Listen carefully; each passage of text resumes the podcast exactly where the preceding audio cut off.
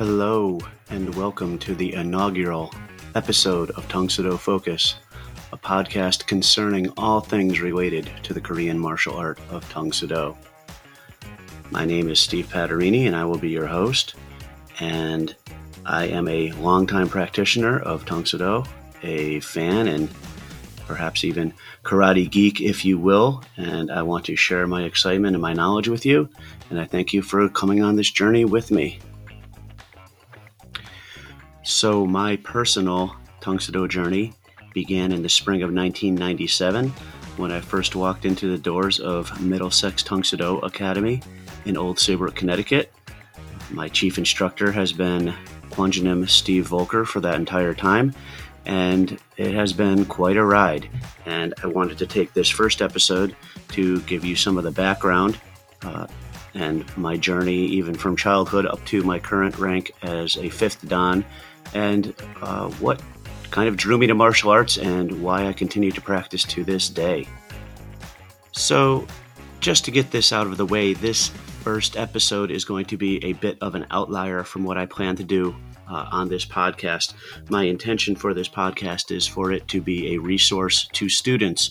Uh, in uh, future episodes, I plan to interview uh, senior instructors and masters to tap into their knowledge. I plan to share uh, my thoughts on Soo philosophy and technique, and even some uh, ideas on how to improve your training and your performance in competitions and such. but I felt it was important for me to uh, somewhat establish my credentials, or at the very least, share my own personal Do journey from the, my youth all the way to my current uh, age of 57. So uh, I hope you'll stay with me on this journey. And if that's not what you're interested in, please do check out some of the future episodes because those might be more your speed. Uh, if you don't want to listen to my biography, I totally understand. But uh, in the future, I think that there will be something that is worth your time. I thought I might begin by just going a little bit over my personal martial arts journey uh, over my lifetime. Um, I actually, as a seventh through 12th grade student in high school, uh, was on the wrestling team.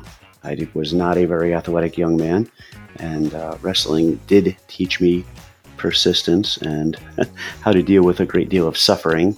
The conditioning process for wrestling is legendary. And while I was not necessarily a successful wrestler, uh, winning lots of matches, um, I very rarely got pinned because I was too stubborn to let somebody do that to me. And uh, again, it taught me a lot about toughness and persistence and conditioning. And so when I entered my uh, martial arts training period a few years later, um, I had already been through some pretty serious physical uh, trials, we'll call them.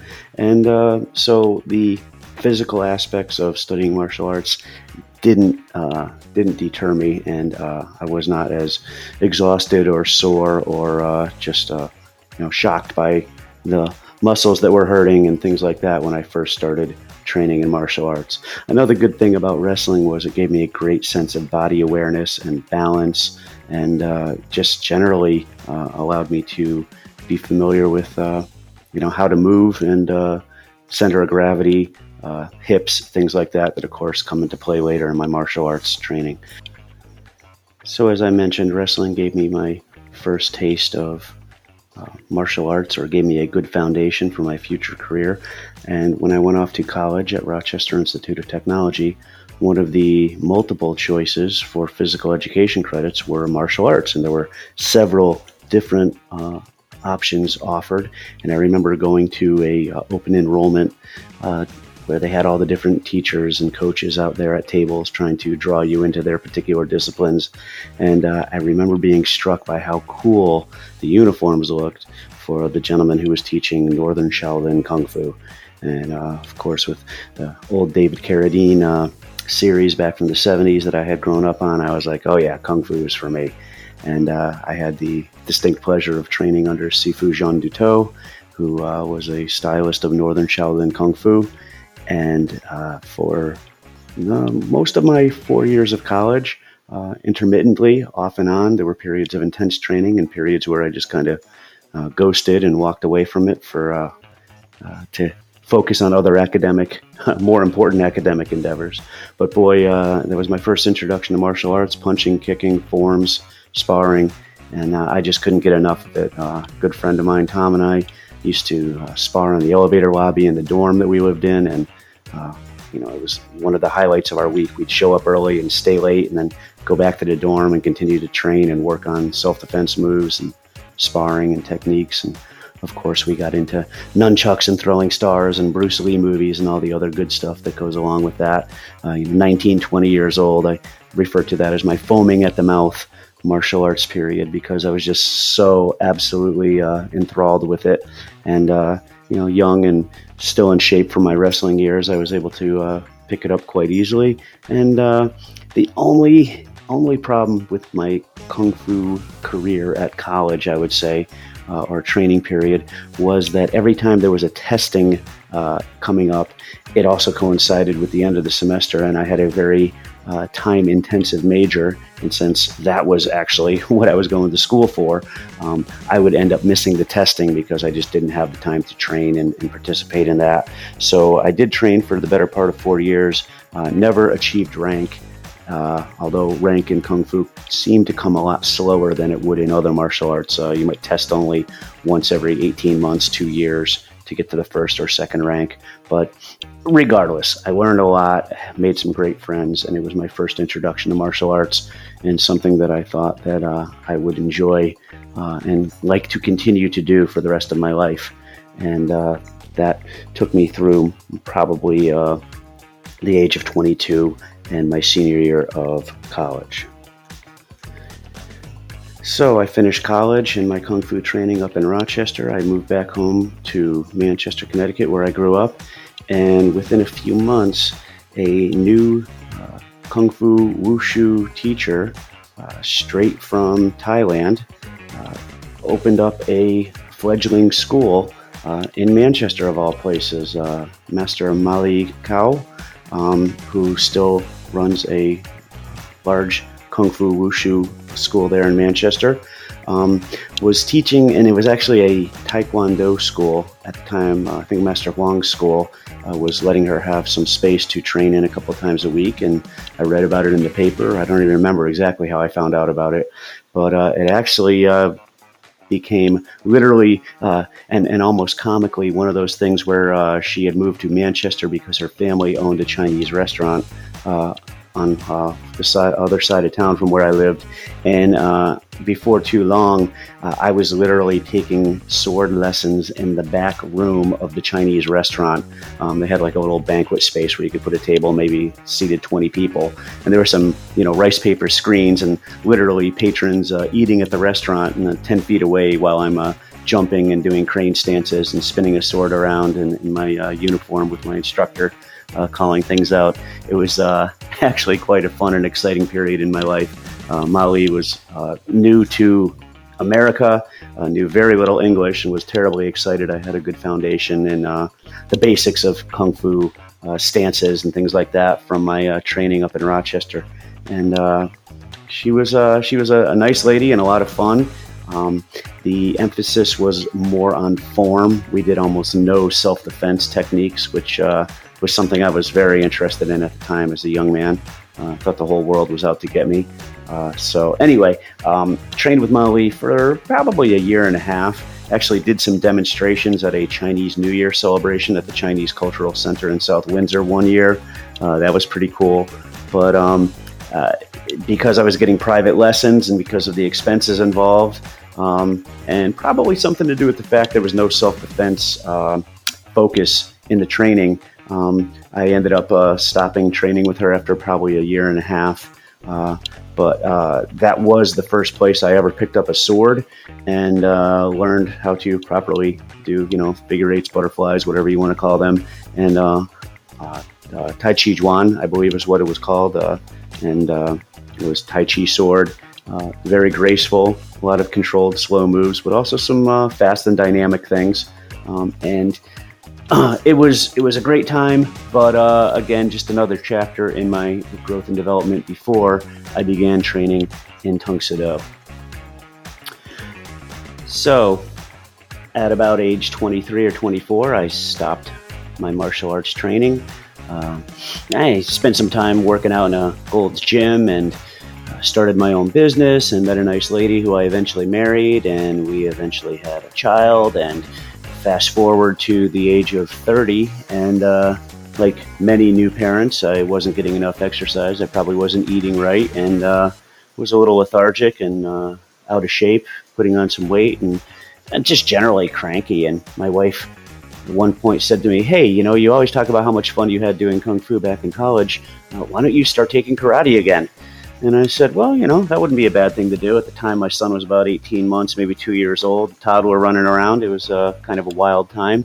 But uh, I, I, found a local uh, school. I was just, again, just total serendipity that I lived in the town of Old Saybrook at the time and uh, it was the home of one of the uh, satellite schools for Middlesex Tang Soo Do. At that time, the, the mothership, the main academy, was in Clinton, Connecticut, about 10 minutes down the road. But uh, in any event, I signed up for my very first lesson uh, in April of 1997 and uh, met a young man by the name of uh, Charlie. At the time, he was a relatively new black belt and had become the the enrollment coordinator and uh, head instructor at the Main Street Old Saybrook School for Middlesex Soo It was a pretty small place, but uh, it was great, and uh, Charlie was a good instructor, and uh, it rekindled my passion and uh, appreciation for martial arts uh, right away. There were some definite stylistic differences um, between Kung Fu and Tang Soo Do, even though there is a Chinese connection to uh, the Korean martial art of Tang Soo Do. But uh, anyway, I trained under Charlie for uh, several years. Um, I hit a point uh, at the time we still had brown belts, which now I think would be like uh, red, red, black, uh, yeah, dark red, red, white, somewhere around there. We used to have brown belts, and I was starting my business and you know coming home from work tired and was maybe only training two or three times a month four times a month, five times a month, and uh, was missing uh, key uh, testing cycles because of my lack of attendance. And uh, so, about four years in, I was still a good year away from black belt, and uh, had you know not lost interest, but uh, was just having trouble seeing it through to the end. And it was also a period of time where I went back to grad school to begin to pursue my uh, eventual career as a, as a school teacher. And uh, I've, I've heard the old saying uh, if you want something done, give it to the busiest person you know. Uh, while working full time and attending grad school, was when I uh, rededicated myself to getting my black belt and uh, training Tang Soo And I hit my requisite classes. And finally, in February of 2003, I was invited to my first Dan test It took about six years from the time I started to uh, actually get to my first Dan test, and uh, that was a pretty big event for me. And uh, again, uh, a lesson to me in uh, perseverance. Uh, people who train regularly and hit all their attendance milestones can usually get their black belt in four, four and a half, maybe five years. And it took me six years. And I often joke that I may hold the the record in our school for being stuck at brown belt the longest and then still making it to black belt. But uh, that was sort of the early years of my uh, Tang Soo Do training. And uh, somewhere in that period of six years, too, they uh, got rid of the uh, Main Street Old Saybrook School and actually closed down the mothership in Clinton and moved to the current location on Route 1 in Old Saybrook, which is a large studio. Uh, and that was where most of my training has occurred for the past 26 years. And of course, uh, you know, reaching the rank of first dan, a first degree black belt, um, is often a milestone for people, and uh, for many martial arts students, it becomes the end of their journey, unfortunately. And uh, I would equate it to uh, getting a bachelor's degree in college, where uh, a college student graduates after four years and uh, thinks they are uh, the end all be all and know everything, and then they go into industry and find out that they, they don't know squat and uh, that they're going to have to be retrained and learn everything they need to on the job. Uh, I think, again, what a, a college degree uh, signifies is that you have a level of, uh, you know, teachability and that you can follow instructions and have some level of persistence and responsibility that would make you a useful employee to train. Um, I would compare that to the black belt, where black belt basically to me uh, indicates a certain base level of ability that means now you can begin your training and start to learn the good stuff i would call it the uh, the more complicated things and the nuances of your martial arts. So, um, yeah, so I began as a first degree black belt. It also kind of coincided at a time in my uh, personal life where uh, my uh, wife had left her corporate job of many years uh, kind of from a, a position of burnout. And uh, I actually said to Master Volker, hey, listen, uh, to offset the cost of my tuition, can I teach? And uh, he put me on the payroll, and I was teaching children's classes and the occasional adult class um, for, uh, again, maybe an 18 month, two year period there. Uh, a lot of lessons learned there. Um, full disclosure, I've never been a studio owner or, uh, again, owned my own martial arts school uh, but I have been on the payroll at Middlesex. And uh, again, as a more senior student, I think you just become by default a teacher of your juniors. And uh, that has sort of been my position. Uh, I think recently my mom asked me, she's like, now, are you an instructor uh, or not? And I was like, well, yes and no. I mean, I'm currently not on the payroll, but I'm also uh, would like to think I'm a, a valued member of the uh, of the school and as one of the more senior students. Um, recently, Master Volker and Master Stickle were at a tournament uh, on a Saturday morning, and I stepped in, taught the classes there, and and there was no uh, disruption in uh, in offering uh, the training opportunities to our students. So anyway, uh, there I am, a first dan. I'm, I'm teaching some. I'm learning again. it was it was to the point now where we're starting to learn some really interesting things, and I was still young enough. Let's see, at that point I would have been you know 36, 37, 38 years old. I still had some physicality, still had some cartilage in my knees at that point uh, and uh, was doing some uh, some pretty uh, active martial arts, uh, competing regularly uh, in local tournaments, and just enjoying the whole process. tested for second dan, and that was a great experience. Uh, someday I may do a, a podcast devoted to my uh, different Dan testing experiences because there's some good stories there. But uh, did that, continued to train, and once again, you you begin to notice as you go through your higher and higher testing opportunities. Uh, one, they come further spaced apart, but you find that the people that tested with you for black belt, uh, now there's a lot fewer of them. And when you test for your third dan and then for your fourth dan, your uh, Kodanja master test, uh, you look around and the, the 20 people you tested with, uh, you know, so many years ago, now there's two people from that uh, group remaining. And uh, again, over the years, unfortunately, people lose interest or uh, you know drop out uh, for whatever reasons. Um, you know, one thing I will say when I run into people I've known from uh, Tang Do throughout the years, I see them in the you know supermarket or something, and oh, how's it going? Are you still training? I always say yes because it's the truth, and uh, I just you know without any judgment or anything, I just say to them, hey, we're still here we're still here. We're still training. Come on back. And uh, one of my great pleasures of the past uh, maybe you know 20 years or so has been to see people who have been away for long periods of time uh, return, and sometimes bringing their children with them. Uh, they go off. Kids that have gone off to college and started their lives and careers, and then come back in their 30s or 40s with their children, uh, and and tie the belt back on. That's a, that's a pretty cool situation as well. Um, so that was a lot of fun.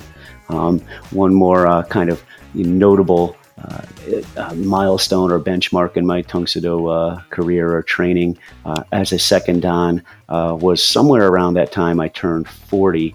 And for my 40th birthday, I was very into board breaking at the time. And so for my 40th birthday, I came in one evening and set up and broke 40 boards in one evening two at a time using different techniques and uh, different combat sets from forms and such. And uh, with a lot of help from uh, Master Whitbread, Master Volker, and some other uh, black belts holding for me, I was able to work my way through a pile of boards that just about came up to my shoulder.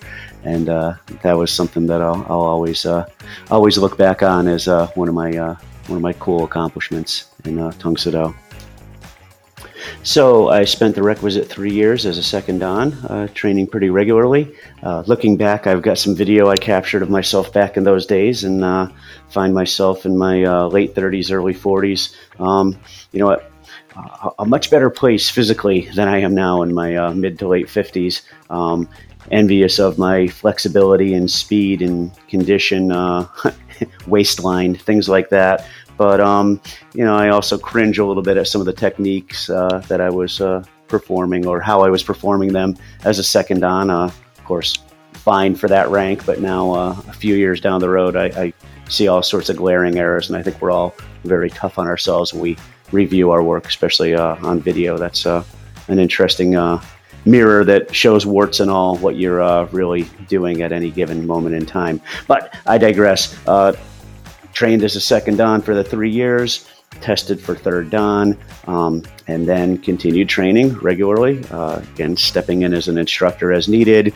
uh, judging at tournaments, competing at tournaments, um, all the things you would expect uh, a high ranked student in a uh, Tang Soo Do Academy to uh, to be a part of.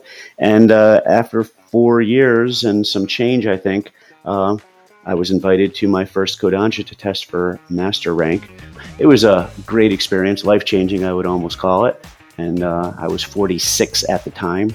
Again, uh, envious of the physicality of those that were still in their 20s uh, and 30s that were testing alongside me. I think I was the oldest uh, person on the floor that day, or the, those days. Um, and uh, once again, my Kodansha uh, experiences might be another good topic for a podcast at some point in the future. But uh, that was my uh, Kodansha uh, at age 46. Uh, became Master Stephen Patarini, which took a lot of getting used to.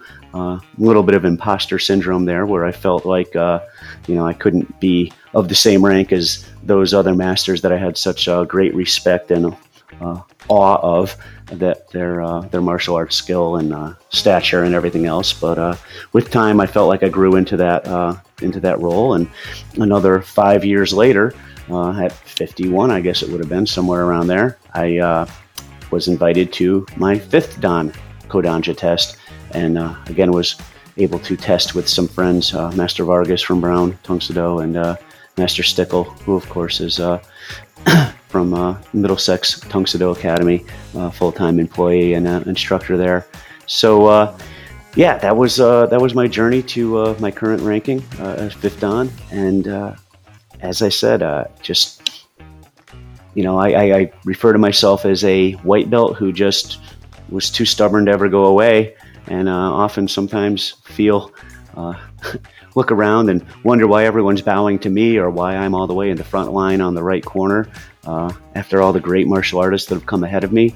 Um, for whatever reasons, uh, I'm still here, and, and, many of them are not. Um, but uh, I try to stay humble and uh, take it all in stride and uh, try to be the best example of a uh, you know Tang Soo Do student first, and you know hopefully teacher or mentor to others second, and again the, the, innumerable ways that Tang Soo Do has touched my life and improved uh, myself, my character, my health, all of those things. Uh, boy, we don't have enough time to even get into that, although I'm sure I'll touch on it in future podcasts. But uh, I just wanted to give you a, just kind of a quick, I guess not so quick synopsis of my uh, Tang Soo Do journey up to uh, the current uh, 2023 uh, period of time. And uh, I appreciate you taking the time to listen to my personal Tang Soo Do journey. I promise in the future that uh, podcast topics will be a little more focused uh, on Tang Soo Do topics. I might get into things like kicking or self defense or uh, just different uh, principles and uh, uh, philosophical um, subjects within the, the area of Tang Soo Do. But again, one thing I found after 26 years, and of course, Master Volker always reinforces, is that it's a it's a living art, and uh, we are living beings that are always constantly changing and learning. And uh, there is always something new that I'm working on, and always something yet to learn, which makes it exciting and, and keeps you from getting bored or stagnant. And why, at 56 years old, with 26 years of training under my belt, I'm maybe just as excited and enthusiastic as I was as a white belt so many years ago uh, on that Main Street school, uh, meeting Charlie for the first time. Um, so thank you for your kind attention listening to the inaugural uh, podcast of Tang Soo Do Focus. I uh, hope that this will be an ongoing uh, podcast that will continue to uh, enrich us all. Thank you and Tang Soo. I would like to personally thank you for listening to this very first episode of Tang Soo Do Focus, my personal Tang Soo Do journey. And I thank you for your kind attention. Please like, subscribe, and share. Do spread the word about this podcast. And please check out future episodes that might be more informative to you. And have a great day. Tang Soo.